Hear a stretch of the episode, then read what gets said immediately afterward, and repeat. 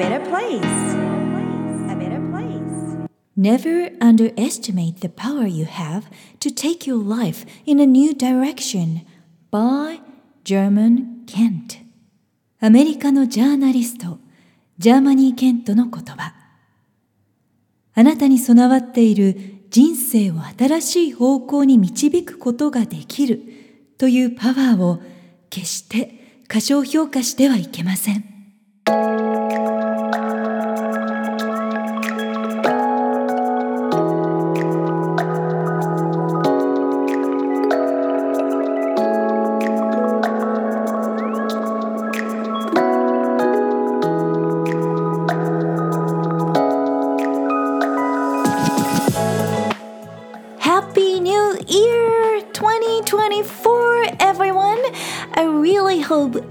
Is safe and had a relaxing time with your family, relatives, and friends. Here in Japan, we had a big earthquake along the western coast. It was very shocking because it happened on the very first day of 2024, and the following day, the breaking news about the Haneda airplane and aircraft collision was brought to us as well. Kanazawa actually was one of the areas I was planning to visit during the new year, so I quickly had to change my plan. My thoughts and prayers go out to those affected by disaster and accident. 皆さん、明けましておめでとうございます。さゆりです。えまずは能登半島の地震で被災された皆様に心よりお見舞い申し上げます羽田空港の事故も支援物資を届ける皆さんが犠牲になってしまったということでもう本当に胸が痛むニュースが新年に私たちのもとに飛び込んできてしまいました。実は私も金沢に行く予定にしていたんですけれども急遽ルートを変更することになりました。この番組を聞いてくださっている皆さんの中にも石川県や富山県新潟県にお住まいの方もいらっしゃいます。被災されたという方もいらっしゃるかもしれません。ささやかではありますけれども寄付をさせていただいたり番組でできることをやっていきたいなと思っています。これからも法人として個人としてできることを探していけたらと思っています。このポッドキャスト番組を楽しみに聞いてくださっている皆様の笑顔と健康を心を込めて願いながら今回は新年ビジョンシリーズお送りします。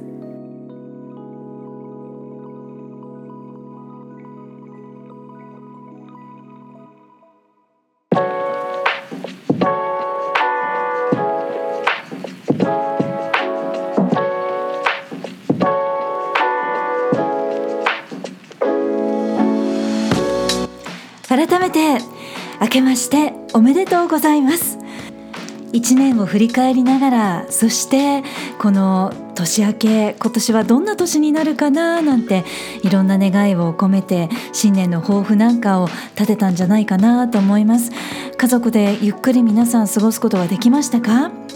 私自身は実は昨年は長男がアメリカの大学に合格をしまして今年入学する予定です。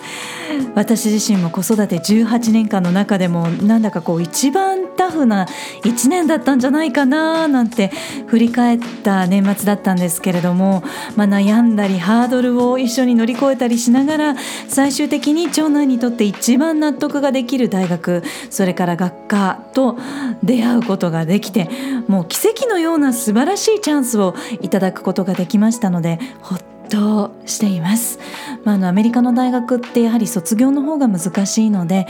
あの気を引き締めて また応援していきたいなと思っています。えまたテーマに合わせてご紹介する機会がありましたらアメリカとかオーストラリアの大学とか日本の大学世界の大学どんな風に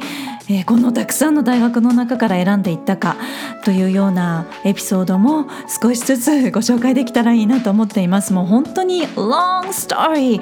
もう本当に長いストーリーなので皆さんの応援もこれからしていきたいなと思っています。英語力それからキャリアのビジョンの実現というのをこの番組では応援していますけれどもそのプロセスが辛いものではなくて喜びにあふれるようにそして自分の力がついたりとかより良い自分自身の在り方を磨いていけるようなそんな秘訣ご紹介していきます。いい新年の幕開けになったという方もいらっしゃるかもしれませんしそうでなかったんだよという方もいらっしゃるかもしれません。皆さん様々なシチュエーションで聞いてくださっていると思います。少しでも多くの方の力になれると嬉しいです。さあ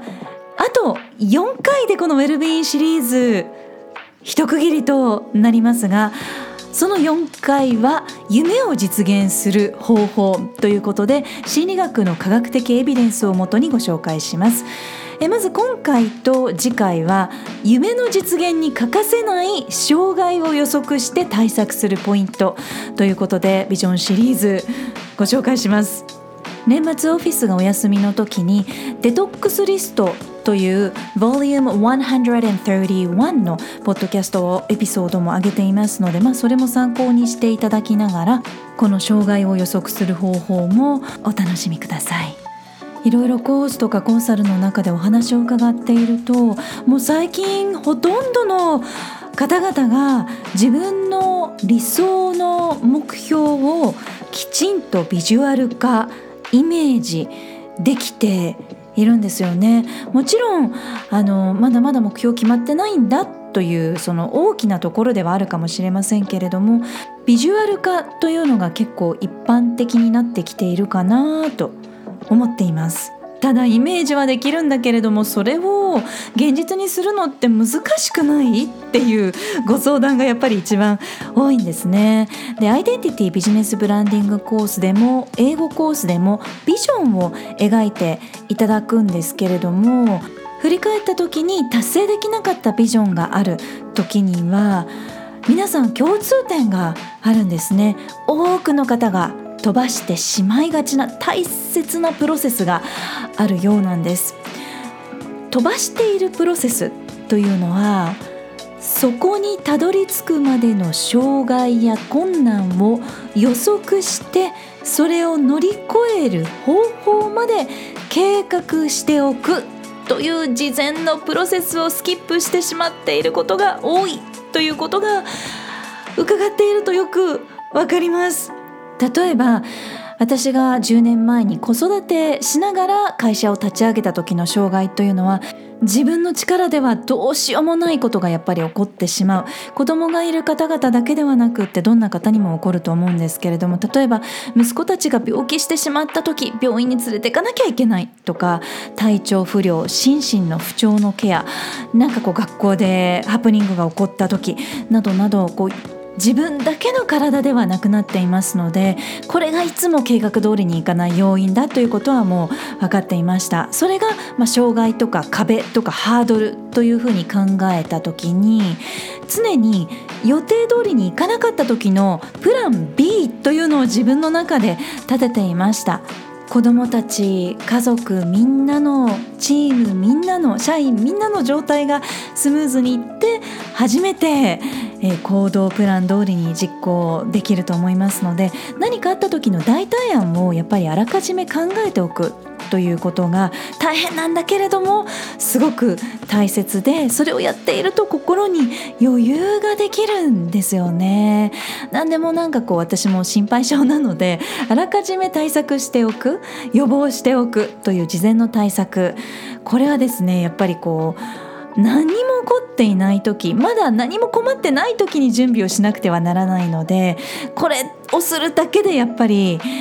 結果が大きく変わります。プラン A が実行できなかったとしてもプラン B があるので焦らず冷静に判断することができます。例えば子どもの英語力目標にしている場合は英語教育プロフェッショナルコースにも去年は力を入れてまとめてみたんですけれどもリスクとロードマップがとても大切です、つまり長距離マラソンのペース配分に似ているようなロードマッププランニング時間配分なんですけれども例えばハードルの例障害の例を挙げてみますね。学校の英語のカリキュラムだけではそもそも世界基準の英語力って18までに育むことってできないので情報を先回りして収集しておきましょう。日本の平均的な英語力ではなくて世界基準の英語力に合わせたプランニングにしておくことで焦ることなく事前準備ができます。それから子供に馴染む英語環境を初めに家庭で作っておかなければ子供が英語にブロックを感じてしまうのであの初めに家庭で準備をしておく対策をしておくことで楽しんで英語に取り組むことができます。本当にたくさんの方々から子供が英語を拒否するようになってしまいましたとか嫌がるんですということを伺うんですけれどもそういうリスクがあるということを事前に分かっておけばじゃあそうならない家庭では何をしているのかということを考えてあらかじめ対策準備を家庭ですることができます。子供には子供のちゃんとした理由と正当な背景というか原因があるんですよね。なのできちんとそれが保護者教育者が先回りをして環境を作ってあげることがやっぱり大切だなと感じます。またコストこれは結構大きなハードルになっている方も多いと思うんですけれどもグローバル教育がこれだけ高騰していますのでやっぱりそれくらいの基準であらかじめプランをする。でいきなりやっぱりこうお金の準備ってこれだけ高額だとできないのでやっぱり長期的にきちんとプランニングをすること。そのプランニング以前に情報収集することがとても大切かなと思います。そして受験と英語力のバッティングというのがあるんですけれども例えば英語の目標があるとしても受験で忙しくなってしまって英語に時間が割けない英語の時間が負担になるという生徒がほとんどだと思うんですね。でその場合はやっぱりあらかじめ保護者とか教育者側が世界基準に合わせた英語力と受験の準備をリンクしてあげることが大切です。こう別々の時間になってしまうのではなくて同じことをすれば両方達成できる。全体の英語力が上がるから両方うまくいくというような環境を作ってあげることがとても大切なんですね。なのでやっぱりねもう本当に情報が大切です。どんなことに将来困るんだろう。この英語力を達成したいのであればどんな障害が自分にそれから親子の身に降りかかってくるんだろうというようなイメージをやっぱり膨らますためにも情報が必要なんですね。ほとんどの方は世界基準の英語力が必要だこれからの時代はということはも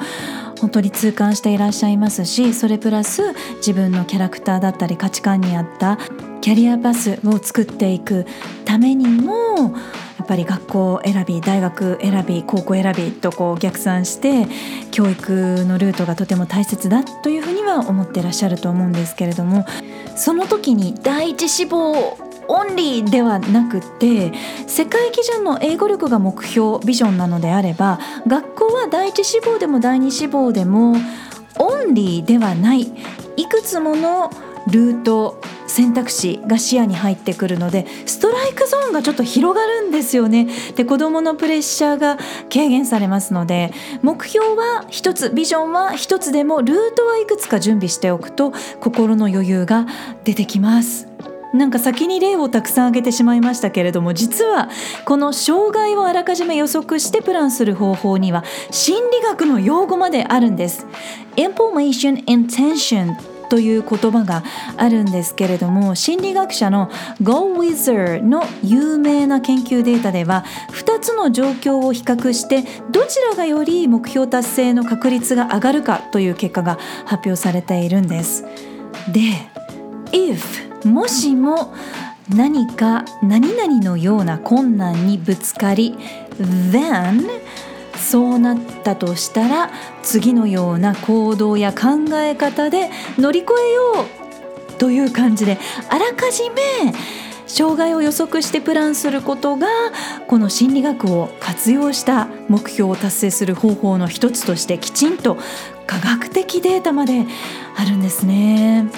なのでレッスンとかコンサルでもリスクの情報をお渡しすることってやっぱり「えーそういうことってちょっと大変だと思います」って初めはなるんですけれども心構えをきちんとしていただけるのでビジョンがより早く確実に実現します。例えばダイエットの例だとすると食事を改善して体重を3キロ落としたいという目標をなかなか達成できないとします。その場合は家族がスイーツを横で食べている時に私も食べたくなったらこれが if ですね。if もしもそうなったらどうしますか？キッチンに置いている甘くて美味しいリンゴに手を伸ばそうという感じであらかじめ誘惑とか障害を予測して乗り越える方法を計画してイメージしておくということなんですね。でこんな風にきちんと何かが起こったら言い訳ではなくて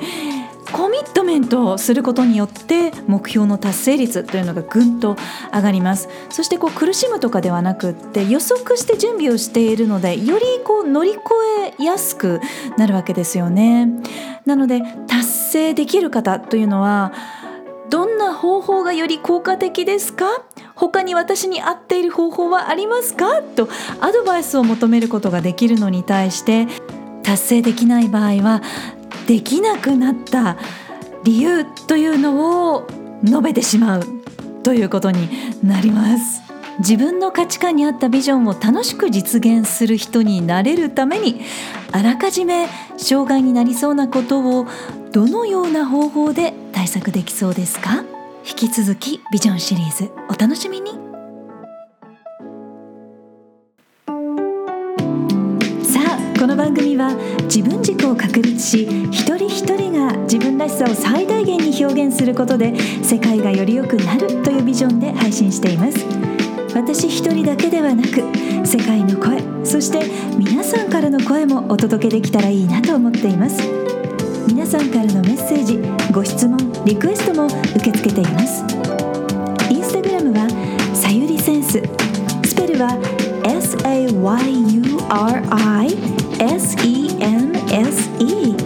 Facebook ページは